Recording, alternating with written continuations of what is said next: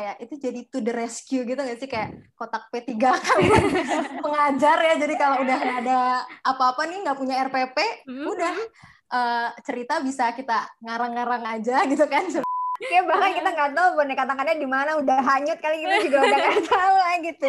Udah pakai apa yang ada aja. bahkan sejak dalam kandungan pun kayak didengerin cerita tuh eh, ada loh manfaatnya jadi kayak nggak harus dia misalnya umur berapa nih gitu baru boleh dibacain dongeng gitu apa ya dongeng dan cerita tuh bener-bener sumber pembelajaran yang keren banget sih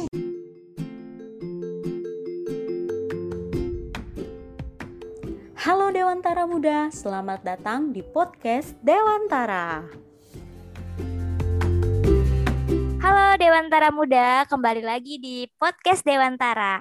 Hari ini dengan anggun lagi kita merayakan Hari Dongeng Internasional loh. Nah, Sobat Dewantara, hari ini Sadewa berhasil mengundang dua pembicara yang keren banget. Yang pertama ada Kak Putri Miftah nih dari GUIM 3 dan GUIM 4. Kak Mif ini terkenalnya dulu sebagai pengajar pertama eh, di GUIM 3. Nah, kalau yang kedua ada Sabila Bahrain. Sabila ini pengajar GUIM 7. Boleh ya aku sapa dulu pembicaranya. Halo Kak Mip. Hai, halo. Hai. Apa kabar Kak Mip? Alhamdulillah sehat. Sehat ya Kak ya di masa pandemi. Masih bahagia. Oke deh. Kalau Sabila, halo Sabila. Hai Kak Anggun Oke. Sabila, aku aku mau nanya dulu, kamu biasanya dipanggil apa sih? Sukanya kan kalau Kak Mip terkenal nih Mip Mip nih. Oh, Kalau oke. Sabila dipanggilnya Sabila? Behra Iya, Bahrain? bisa Sabila, bisa Bill juga. Oh, Bill. Oke. Hmm. Sabila aja ya aku ya, enaknya Boleh. apa ya? Oke deh, sebelum kita lanjut nih ke bahasan tentang dongeng dan lain-lain nih teman-teman. Eh, jadi tuh sebenarnya di GUIM itu ada banyak sekali metode pembelajaran dan penyampaian materinya eh, itu sangat banyak. Nah kita sebagai pengajar itu sering banget nih dibekali eh, cara-cara mengajar yang kreatif. Salah satunya itu dongeng. Nah dua pembicara kita ini lumayan eh, berpengalaman soal dongeng dan literasi anak nih. Coba nih aku mau eh, tanya ke Kak Mip nih. Kak Mip, Bu, Kak Mip ini, halo Kak Mip, masih ada? Hai. Kak Mip Masih aku ini eh, dulu itu pernah menjadi anggota FLAG atau eh, kepanjangannya adalah apa Kak Mip ya? Future leader anti Future corruption. Leader for Anti Corruption. Jadi Iya. FLAG itu eh, aku jelasin dikit ya teman-teman. FLAG itu adalah salah satu NGO yang eh, bergerak di bidang anti korupsi. Eh, sasarannya itu anak-anak ya atau remaja pemuda dan caranya itu menarik sekali salah satunya dengan dongeng. Nah, aku nih kami dulu di GUIM di GUIM 5 pengajarnya pernah diajarin atau dikasih pelatihan pengajar sama kakak-kakak dari Flag. Jadi aku bisa dongeng gara-gara Flag nih kak.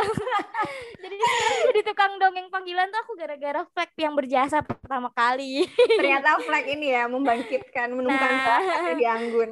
iya, alhamdulillah nih. Terima kasih Flag ada bakat per- terpendam. Nah, Aku juga dulu pengajar GUIM juga diajarin dongengnya sama Fleck juga. Oh iya. wow, aku baru Memang tahu. Flag ini dari GUIM 2 waktu Wow. itu bekerja sama dengan Flag bekerja sama dengan GUIM tuh sejak angkatan 2. Oh my god. Oh, jadi Iya. memang berjasa banget ya menemukan para para storyteller dari eh, di GUIM. Oke deh, itu so- soal flag nih ya teman-teman. Itu yang pertama, kenapa aku ajak Kak Mip. Yang kedua, kenapa aku ajak Sabila? Sabila ini baru-baru ini eh, berhasil berhasil Su- sudah menerbitkan satu buku karyanya, buku anak-anak ya Sabila ya. Ya, Yang namanya alhamdulillah. namanya judulnya apa? Kana Eh, Kana dan keranjang penuh bintang. Ini berkat dan- bantuan Kak Anggun juga nih waktu itu aku sempet nanya-nanya Kak Anggun soalnya Kak Anggun juga bikin buku. Iya, gue kan yang ngeluarin buku ya. Iya. Ini buku aku bukan buku anak-anak. Jangan dibahas di sini. Iya. Eh, jadi eh, kita semua emang orang GUIM tuh keren-keren gak ada yang gak keren ini kalau bahas anak GUIM tuh eh ini boleh sombong lah ya dikit. kalau bahas Guim tuh mau ngajak teman-teman di podcast tuh sampai bingung pembicaranya yang mana ya. Soalnya semuanya punya potensi buat bahas semua topik gitu. Ampun, Nah. nah, nih Kak Amip, kalau gitu nih aku mau nanya dulu deh ke. Kak Amip dulu pengajar eh, kelas berapa ya, Kak? Aku tuh dulu di GUIM 3 ngajar kelas 2. Kelas 2 sama kayak Iya, aku dong. sama ya. Aku juga kelas 2. Oh my god, Wow. lucu banget kita sama kelas 2. Nah, tuh kan. Nah, kelas 2 kebayang dong, Kak. Kan eh, boleh bagi-bagi pengalaman, Kak. Gimana tuh anak-anak kelas 2 tuh kan kalau aku nih ya eh, malu-malu enggak, badung banget juga enggak, tapi aktif sekali gitu kan ya. Terus kalau pengalaman kami tuh dulu gimana tuh, Kak? Atau eh, Sabila dulu juga boleh deh sesama pengajar kelas 2. Eh, kami udah bergabung ya? Oke. Mau siapa dulu deh? Sabila Sabila dulu, dulu, Sabila dulu. Ayo, Dari, dari yang paling ini dulu, yang paling yang paling baru biar 7. Ah. recallnya masih lama ya kami ya. Oke deh. eh, apa tadi pertanyaannya kayak kayak gimana, ya gimana, mereka Ya, anak-anak karakternya, cara belajarnya anak kelas 2 tuh. Pengalaman Sabila waktu di GUIM. Kalau aku kebetulan dulu itu termasuk kan di kelas 1 sampai kelas 6-nya itu banyak gitu muridnya. Kebetulan yang paling dikit malah di kelas 2. Itu aku ngajar 12 orang. Terus per- eh, laki-lakinya itu cuma 4, sisanya 8 itu perempuan. Nah, Oh. sebenarnya kalau yang menarik banget, maksudnya yang aku inget banget, ya justru di bagian eh, si literasinya ini. Karena memang ada satu anak spesifik banget satu anak itu dia bener-bener belum bisa nulis dan belum bisa baca gitu. Jadi kayak mm, A B C D aja tuh kayak masih ngawur gitu. Jadi memang aku waktu itu kayak fokus banget sama si anak ini gitu. Karena dia yang paling menarik perhatianku. Sisanya sih kayak eh, ya kayak anak-anak biasa sih ya. Kayak ya caper capernya Caper. banget gitu kan. Masih masih kecil-kecil gitu pengennya kan diperhatiin terus sama kita. Dan kebetulan ternyata setelah aku home visit dan segala macam memang orang tua eh, mereka tuh orang tuanya banyak yang jadi TKW T- eh, TKI gitu kanggun. Jadi eh, kayak kurang kali ya se- sense eh, orang tua atau sense yang care sama mereka gitu jadi pas ada aku tuh bener-bener kayak ya itu tadi caper gitu pengennya diperhatiin itu sih Sabila GUIM 7 tuh ke Pangandaran ya? Eh, Yes, Pangandaran. Bener, Pangandaran, bener. Oke. Oh iya, ya, Pandaran. Kalau. Kak Mip gimana tuh, Kak? Pengalamannya? Kalau aku dulu sama, anaknya juga 8 orang. Ih, kok beda? Tapi ya cuman dikit sama lah kayak Sabila ya. Sabila 12, aku 8. Terus dan waktu itu memang kebetulan sekolahnya tuh anak jumlah siswa dari kelas 1 sampai kelas 6 itu cuman 40-an apa 60 ya. Jadi emang dikit banget dan waktu itu kelas 2 8 orang, tiga laki-laki, lima perempuan. Dan yang apa namanya yang sangat bersemangat untuk belajar itu kayak cuma tiga orang deh. Sisanya tuh ya udah main. main-main aja ke sekolah gitu. Terus pada bawa adiknya juga kan. Jadi mereka waktu itu sekolahnya pada bawa adik karena memang orang tuanya kerjanya jauh jadi kayak nggak ada yang jagain. Jadi Oh, gitu. dibawa deh adiknya ke sekolah. Oh gitu, Terus adiknya tuh kayak iya jadi apa ya jadi Daycare. ya udah kan nama di ya sekalian daycare kan jadi waktu itu ngajarnya ya memang banyaknya ya storytelling ya. Eh, nggak maksudnya kalau ngajar berhitung ya paling gitu terus Mm-mm. ya gitu-gitu aja terus paling kebanyakan emang banyak cerita sama Mm. main main-main game yang melibatkan fisik gitu kayak lari atau apa gitu Bener banget. dan waktu itu kan aku di Indramayu banjir jadi Oh memang sih iya. Ah, jadi uh, dongeng ini selain apa namanya ya, memang tujuannya kan selain entertain untuk belajar juga ya. Cuman memang Uh-uh. kemarin fungsi dongeng itu benar-benar jadi entertain juga sih waktu banjir itu. Wow, iya bener banget sih. Aku aku juga dulu eh, dulu tuh kayaknya aku kalau kalau aku banyak Kak, anaknya 33. Wow. wow 33 dan capernya ya Allah gitu kan emang Luar biasa. masa-masanya kan. Terus itu aku anaknya dikumpulin lebih gede dari itu.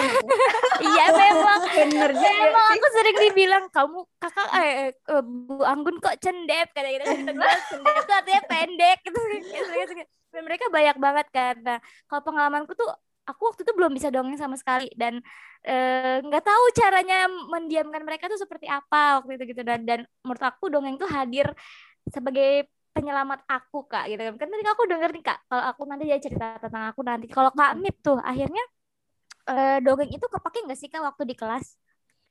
Ah, kalau di aku kepake banget. Karena kan kalau misalnya uh, mereka tuh kalau misalnya ngedongeng atau misalnya cerita sesuatu gitu, mereka suka excited gitu ya kayak ah, apa lagi nih, apa lagi nih begitu kan. Jadi emang kepake banget apalagi kalau misalnya kayak materi IPS dulu tuh masih ada materi IPS ya kalau sekarang kan udah apa? Tematik sekarang. Ya udah tematik uh. semua ya. Jadi pas zaman aku ngajar itu masih ada pelajaran IPS IPA dan lain-lain. Jadi uh, waktu pelajaran IPS PKN kayak gitu-gitu tuh banyak pakai yang dongeng-dongeng gitu sih atau ya cerita sesuatu atau minta hmm. mereka yang cerita gitu jadi hmm. lebih enak buat buat buat belajarnya gitu hmm. plus juga buat dongengnya kalau dongeng di pas banjir itu kita karena kan ada enam pengajar jadi kita ganti-gantian tuh oh iya jadi ini ya Iya, jadi, jadi founder dongeng juga. uh, jadi kan jadi apa dalam kalau kita ngumpulin satu satu sekolahan kan cuma 40 sampai 60 orang. Saya lupa deh hmm. berapa. Pokoknya sekitar hmm. segitu. Jadi ganti-gantian kayak dua orang, dua orang hari ini siapa, dua orangnya besok siapa. Karena kan banjirnya bisa hampir kita kan kayak gue tuh sekitar tiga mingguan lebih ya. Uh, Tapi banjirnya ya. itu dua mingguan sampai kita pulang tuh masih banjir. Yeah, yeah. Jadi memang apa? ya memang ya mau gak mau apalagi dia dilakuin ya udahlah dongeng aja gitu aduh ya dan it works sih gitu. Iya, kayak eh, itu aku juga ceritain ke Ayu sih yang kayak setengah setengah kegiatan gue tiga. Eh ke Ayu apa ke ke Randy ya? Eh ke, eh, ke Ayu ya? Yang setengah kegiatan gue tiga tuh ya udah eh, emang survivor aja. Iya. Nah iya eh, berarti uh, memang kalau kita uh, pengalaman juga berarti ya kalau misalnya kita udah pusing mau ngapain nih dongeng tuh hadir sebagai ya, penyelamat gitu. Karena betul. anak di usia segitu tuh ya uh, lumayan masih bisa excited gitu untuk diceritain sesuatu. Apalagi yang mereka nggak pernah denger kan ya. Mungkin ke ya. pertanyaan selanjutnya nih uh, ke Sabila kali ya. Menurut Sabila nih kenapa ya pengajar itu tuh identik sama dongeng ya? Kalau hmm, kenapa hmm kenapa gitu di setiap gue aja sampai ada iya, pelatihan yeah, dongeng gitu. pengajar kayaknya mungkin yeah. kayak yang tadi Kak Anggun sama Kamip juga udah mention deh kayak itu jadi to the rescue gitu gak sih kayak kotak P3 kan pengajar ya jadi kalau udah ada apa-apa nih nggak punya RPP mm-hmm. udah uh, cerita bisa kita ngarang-ngarang aja gitu kan sebenarnya kan kayak udah itu imajinasi pengajarnya aja gitu ya terus uh, udah deh tinggal ngedongeng. Dan sebenarnya dongeng kan uh, kayak satu media pembelajaran sih yang mana kalau untuk anak-anak SD itu sesuatu yang umum banget gitu kan. Hmm. kita bisa ngajarin banyak hal lewat dongeng gitu. Nggak hmm. cuma apa namanya kayak uh, di whiteboard doang itu kan boring banget tuh kayak papan hmm. tulis nambah apa so dikasih soal langsung gitu. Tapi lewat dongeng tuh uh, media pembelajaran dan lebih menarik juga gitu. Nah itu kan kalau tadi disebutin Kak Mip sama Sabila itu kan kayak uh, perspektif kita sebagai pengajar itu tuh manfaatnya tuh gitu kita jadi apa ya jadi lebih eh, mudah menyampaikan materi dan mudah diterima anak-anak gitulah ya. Uh, nah kalau misalkan menurut uh, Kak Mip dan Sabila apa manfaat dongeng itu sendiri dalam pembelajaran ke anak-anak bagian anaknya gitu Kak? Atau Sabila? Kak Mip dulu mungkin. Aku uh, kalau bagi anak-anaknya, uh, sebenarnya kalau tadi aku sempat baca si artikel kan searching-searching juga nih tentang dongeng. Di Psychology Today itu disebutkan sebenarnya storytelling bercerita atau berdongeng itu tuh jadi bentuk komunikasi utama kita. Karena kayak dari kecil tuh kita udah diajarin eh bukan diajarin ya udah diceritain kayak legenda mitos-mitos gitu ya. Jadi kayak uh, tahu nih apa yang seharusnya dilakukan, apa yang tidak boleh dilakukan, apa yang dilanggar dan apa yang harusnya dilakukan. Kemudian kalau misalnya kita melakukan ini, apa akibatnya? Dan itu kan biasanya lewat cerita kita bisa tahunya. Um, jadi manfaat dongeng buat anak-anak yang mereka jadi tahu nih uh, apa sih yang uh, sebenarnya sebaiknya dilakukan gitu kan. Biasanya kalau misalnya lewat dongeng kan kita cerita ya, misalnya kayak tentang kerjasama, menjenguk teman gitu ya, menghormati orang tua. Nah hal-hal itu bisa mereka dapatkan. Dan selain itu juga lewat dongeng, uh, sebenarnya itu juga menciptakan kolaborasi dan koneksi antar pendongeng dan juga pesertanya gitu ya. Jadi kayak karena di situ ada main ada melibatkan emosinya, ada uh, apa ya? Kalau misalnya sedih itu akan kerasa juga nih sama peserta pesertanya gitu sama yang mendengarkan. Kalau ceritanya tentang bahagia, tentang happy, ya mereka juga bisa juga bisa ngerasain happy-nya itu gitu. Jadi memang ada keterlibatan uh, emosi di situ, jadi menciptakan koneksi antara pendongeng dan juga pesertanya. Terus juga manfaatnya lagi nih selain selain pendongengnya yang berimajinasi, sebenarnya anak-anaknya juga berimajinasi. Benar. Gitu. Dari cerita yang udah kita ceritain gitu kan. Jadi itu juga mem, apa ya memicu imajinasi mereka dan juga bisa nge-trigger kreativitasnya juga gitu. Nah, manfaatnya bisa di situ juga. Tapi kalau misalnya eh dan tambahannya juga sih kayak kalau misalnya kita minta mereka untuk menceritakan ulang itu juga bisa menjadi latihan verbalnya mereka ya. Cara berkomunikasinya. Nah, itu kan juga diajarin kalau misalnya kita minta coba ceritain ulang nih uh, apa tadi udah kamu dengar gitu. Latihan mendengarkan, latihan uh, berbicara juga. Nah, itu itu bisa menjadi manfaat dari dongeng ini sendiri.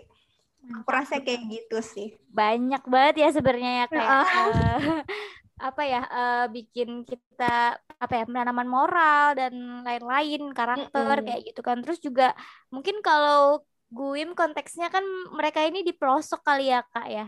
Terus mm -hmm. kita mungkin mendongeng pakai bahasa Indonesia gitu. Jadi kayak mereka mungkin nambah juga gitu kosakata bahasa Indonesianya gitu. Dengan, dengan evaluasi pengulangan cerita lagi juga kita jadi tahu nih wah mereka udah ngerti bahasa Indonesia atau uh, kosakata yang mungkin mereka jarang pakai di desa gitu ya kak ya? Iya dan uh, mereka okay, juga belajar buat apa ya juga buat melafalkannya lagi gitu. Kalau misalnya kita minta mereka untuk menceritakan kembali Oke, jadi teman-teman nih buat yang uh, masih suka mikir, emang masih zaman yang ngedongeng? Masih banget masih karena banget. karena itu penting banget gitu dan itu membantu banget buat anak-anak apalagi usia-usia anak sekolah itu tuh memang salah satu sarana buat uh, belajar kata-kata baru, belajar uh, belajar menyimak, belajar berbicara seperti yang dibilang sama Kak Amip.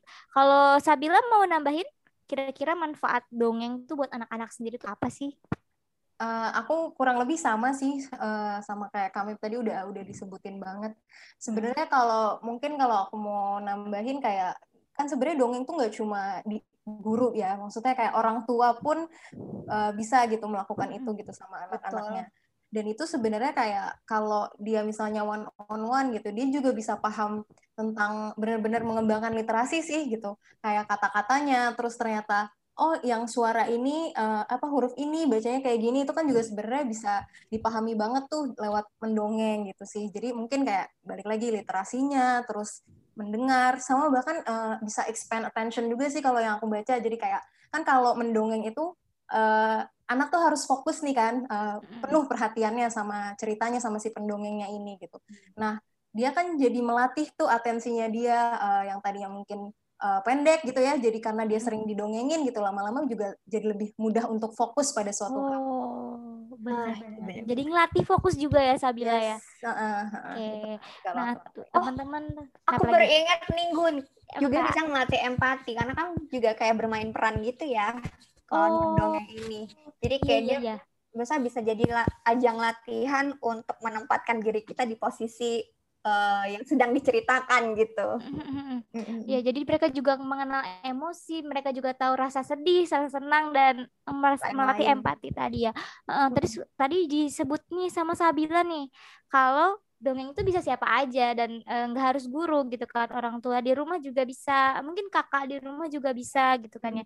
Dan mungkin kalau uh, orang-orang gitu kah dengar kata dongeng tuh langsung kayak heboh gitu kayak harus pakai harus di ruangan gitu. Terus uh, harus audiensnya banyak pegang boneka tangan gitu kan. Padahal hmm. sebenarnya kan nggak nggak harus selalu seperti itu gitu kan.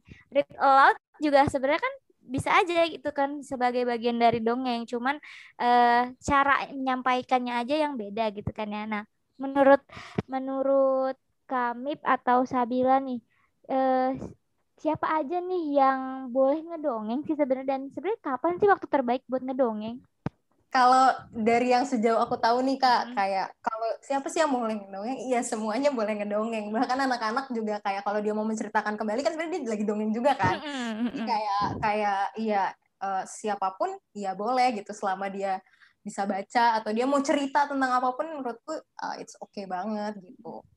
Dan kapan waktu terbaik? Uh, kalau yang dari aku denger juga waktu itu aku sempet kayak uh, kayak IG live juga sih waktu itu sama foundernya Rumah Dongeng Pelangi. Terus dia bilang sebenarnya kayak uh, bahkan sejak dalam kandungan pun kayak didengerin cerita tuh uh, ada loh manfaatnya. Jadi kayak nggak harus dia misalnya umur berapa nih gitu, baru boleh dibacain dongeng gitu. Tapi sebenarnya dari kecil pun ya nggak apa-apa gitu. Uh, mungkin tapi disesuaikan ya kayak uh, intonasinya jangan terlalu kencang atau segala macam. Tapi kalau ditanya kapan waktu terbaik ya sedini mungkin gitu kalau yeah. yang aku tahu gitu. Aku aku pernah dengar juga yang soal di kandungan itu. Jadi ternyata memang ada penelitian yang bilang anak-anak yang sering diceritain dari dalam kandungan itu uh, kemampuan kognitifnya, kosakatanya emang lebih baik daripada anak-anak yang jarang diceritain. Jadi mm. ya ya emang jadi dari dari dalam kandungan pun kita udah boleh cerita-cerita sama anak kita ya kayak yeah. sama adik sama itu oke deh. Jadi teman-teman buat yang belum pernah nyoba ngedongeng coba deh sekali-kali. Soalnya itu berguna banget bukan buat cuman adik buat murid atau buat siapa buat anak sendiri nanti juga bisa kayak gitu ya. Apa aja boleh. Apa aja boleh. nggak ada larangan. Mau cewek mau cowok tidak terbatas gender ya. Ya benar. apa pun. Gender nah, usia gender usia agama tidak ada. Nah tapi nih kak uh, tadi aku bahas soal yang masih banyak yang kepikiran dongeng tuh repot gitu. Uh, harus pakai boneka tangan harus yang kayak gitulah harus dengan yang persi emang harus ada persiapan kan ya? Tapi maksudnya apakah harus ya dongeng itu pakai boneka tangan? Kayak gitu. Mungkin siapa yang mau berbagi soal ini? Kami dulu. Oh, oke. Okay. yang dulu kebanjiran kan pasti nggak nggak semuanya punya boneka tangan tuh kalau kebanyakan. iya ya bahkan kita nggak tahu boneka tangannya di mana udah hanyut kali kita juga udah nggak tahu lah gitu. Udah pakai apa yang ada aja. Sebenarnya kalau ditanya apa yang harus disiapkan nggak nggak saya nggak nggak repot-repot juga sih nggak mesti yang pakai mikrofon yang gimana nggak mesti hmm. uh, boneka yang gede kecil nggak mesti ada buku dan lain-lain sih yang penting kalau menurut aku ya yang penting kita tahu nih pesannya apa yang mau disampaikan. Maksudnya tujuannya hmm. mau menyampaikan apa nih gitu kan. Kayak nilai misalnya nilai-nilai uh, tidak bolos sekolah misalnya begitu. Hmm. ya, ya itu kan udah tujuan ya walaupun ya itu sesimpel itu dan itu udah bisa kita kembangin untuk ceritanya. Kalau misalnya kita udah tahu nih uh, tujuannya apa atau pesan yang mau disampaikan apa ya kita bisa mikir atau buat cerita atau pilih cerita yang relevan, yang sesuai dengan usia. Mungkin kalau mau mengembangkan ya bisa dari baca buku dulu gitu ya. Nanti nanti uh, semakin latihan jadi bisa mengembangkan sendiri. Kemudian yang perlu difikirkan juga uh, gimana cara menyampaikannya uh, yang pertama kayak ekspresi emosinya mau kayak gimana, gesturnya, nah itu kan mesti dipakai ya kalau ingin nah. uh, lebih menarik begitu. Kemudian juga kayak kalau misalnya kita mau menirukan suara gitu, jadi hmm. lebih kalau perubahan perubahan suara itu kan jadi lebih tertarik, jadi catch attention sama pesertanya nanti jadi lebih bagus gitu.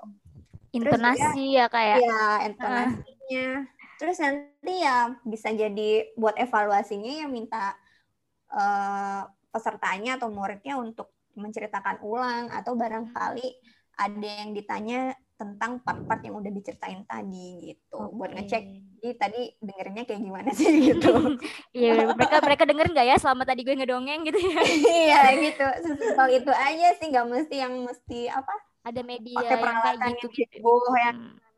Oke, okay, aku makan aja apa yang ada di badan. Aku setuju. Jadi aku juga pernah tuh uh, dulu sangat bergantung sama boneka tangan waktu di kelas. Jadi suatu hari tapi boneka tangannya tuh lagi dipakai sama panitia buat ah. uh, kegiatan yang di luar gitu. Terus aku bingung mereka tuh terlalu attach sama mereka tuh pokoknya aku harus selalu pakai boneka tangan gitu harus ada mana dia gitu kira aku pakai kemoceng bisa dan bisa gitu dan dari situ tuh aku langsung berubah berubah perspektif suka dongeng tuh gak harus ada boneka tangan gitu dan ya tadi bener sih kata kami yang penting tuh ceritanya pembawaannya dan mm -hmm. ya sampai gitu apa yang kita mau sampaikan gitu jadi teman-teman Bahkan kalau kita searching tuh banyak banget ya ternyata medianya tuh nggak cuma pakai boneka tangan, ada yang pakai kaos kaki, ada yang cuma pakai bayangan, pakai iya. tali gitu, gitu kan kayak gitu. Nah, pake tadi tangan doang bisa. Gitu. Pakai tangan, iya, iya bener, pakai jari-jari gitu kan. Nah, ada yang cuma dibacain bukunya. Aku mau highlight tadi yang dibilang sama Kak Amit, yang penting itu ceritanya atau pesannya yang mau disampaikan. Nah, uh, mungkin aku ke Sabila kali selanjutnya karena kan Sabila yang udah pernah buat buku cerita anak nih. Kira-kira berat gitu. ya, berbagi Sabila. Misalnya oh, kalau kita nih uh, apalagi dalam kondisi misalnya pengen pengen cerita ke anak-anak tapi kita nggak uh, ada bukunya gitu. Harusnya kan improvisasi gitu ya mau cerita apa nih ya gitu.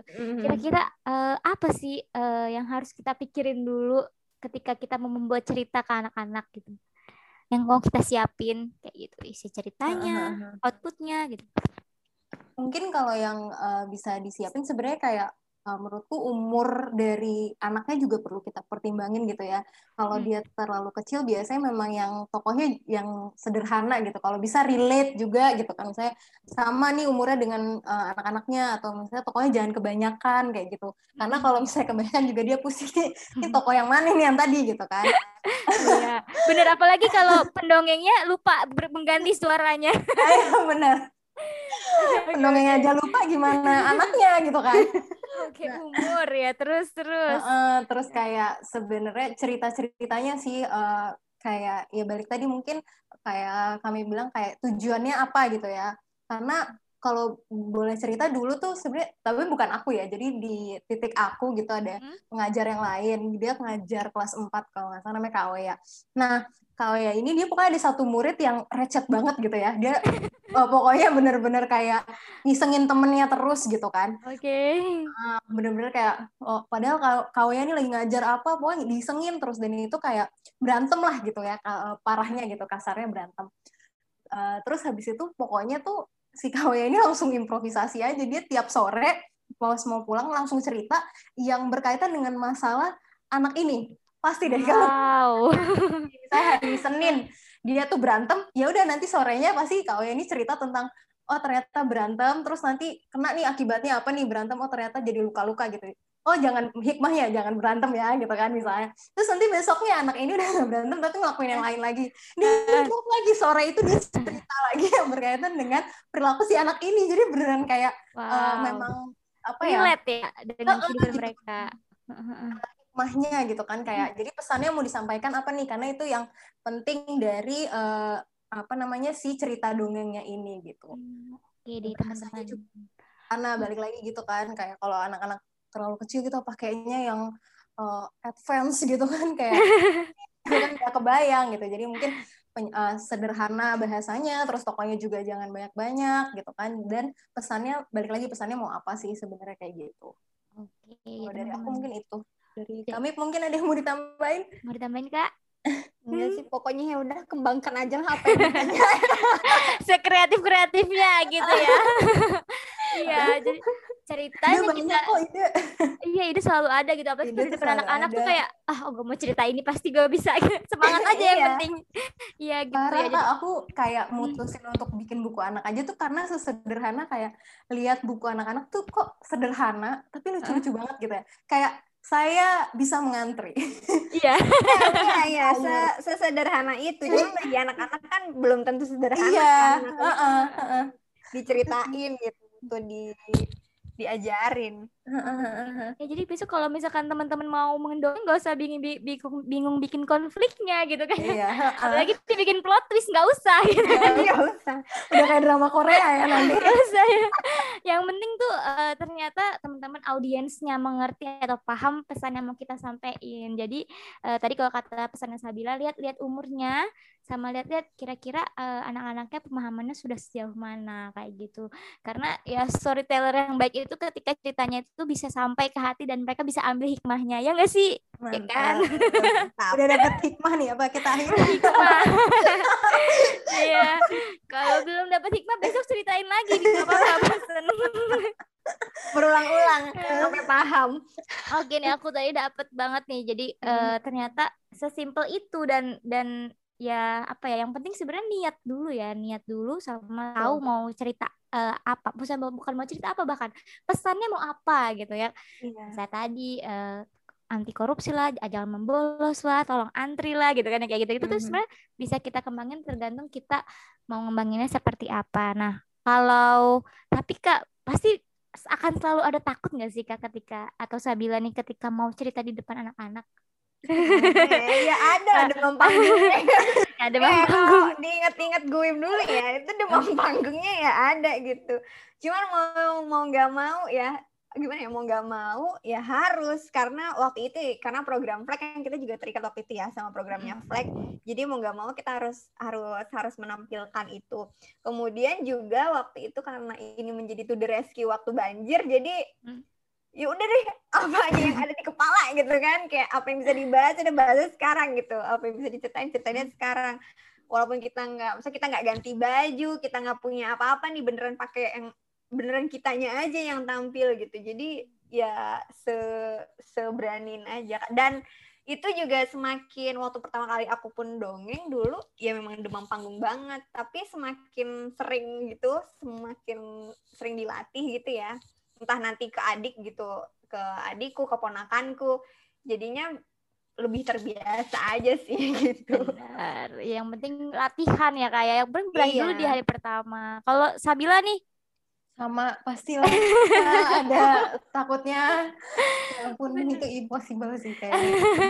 Tapi kalau kayak gitu ya udahlah. Mulai aja dulu pede aja dulu gitu. Sebenarnya iya kayak kayak apa ya demam demam panggung itu terjadi di lima menit sebelum ah, menit-menit sebelum mulai. Tapi ketika udah mulai tuh ya udah gitu nggak sih? Iya. Ngalir aja gitu kan ya kayak ya? Sabila Iya. ya. jadi temen dan kalau lupa sebenarnya kayak ya udah deh improvisasi Iya. aja. Betul iya tinggal bilangnya oh kakak lupa maksud kakak. Tinggal gitu aja. Iya iya ngaku. Aku juga gitu ngaku. Pokoknya apa yang terjadi terjadilah gitu. Iya bener. Dan sebenarnya sebenarnya ketakutan para pendongeng first timer itu adalah takut ceritanya tuh nggak diterima atau nggak seru gitu kan ya. Tapi kalau misalkan aku pikir-pikir gitu, pengalaman lihat teman-teman eh, atau aku sendiri lihat orang gitu, anak-anak tuh terima-terima aja nggak sih? Jadi nggak nggak nggak kayak mereka takut nggak sih muka kita tuh kelihatan aneh ketika berekspresi mungkin gitu kali ya? Iya nggak sih? Malah kayaknya kalau makin aneh makin makin catch attention kayaknya tuh. Tenang aja gitu kan. Kayak aku pengen sampaikan ini ke semua orang-orang yang masih takut ngedongeng. Nggak usah takut jelek yang lihat jelek cuman cuman diri kita sendiri Kan anak-anak malah suka kita yang Iya, jelek ya malah lebih Iya, iya, atraktif. iya benar gitu ya. Iya tuh. Eh soal soal atraktif nih kak atau Sabila. Eh sebelumnya aku pernah nanya, mau nanya belum nanya tadi. Kalau Sabila sempat ngedongeng di titik. Kan kalau kami Eh, tadi banjir pernah tuh. pernah. Itu pernah ada penolakan apa enggak? Enggak sih kak. Kayak emang anak-anak seneng sih. Iya terima-terima gitu. aja kan? Heeh. Apalagi itu- dulu kan perpustakaannya eh, baru dibuka tuh kak, jadi kayak emang udah lama tutup terus kayak baru dibuka lagi gitu. Dan mereka tuh nagih bahkan kayak minta sama aku kayak kita nggak usah belajar, kita baca buku aja gitu.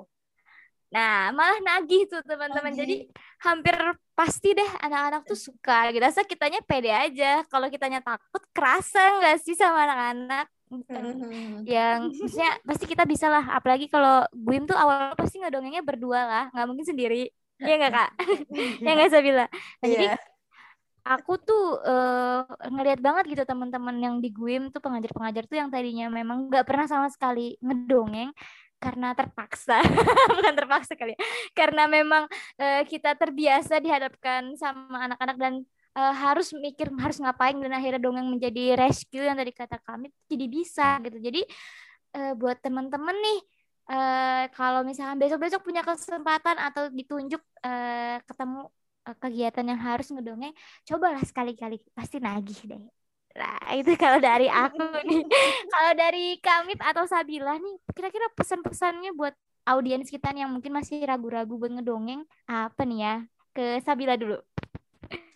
Uh, Oke, okay. uh, eh, sebenarnya kalau untuk para pendongeng menurutku kayak yang penting pede aja sih itu dulu.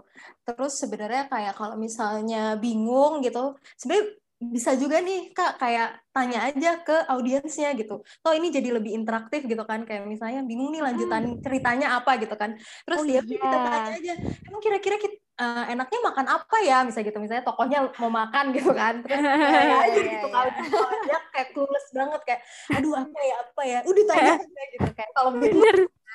dan itu juga jadi interaktif tuh karena menurutku dongeng yang interaktif tuh juga bener-bener poin plus banget kan sebenarnya kayak gitu.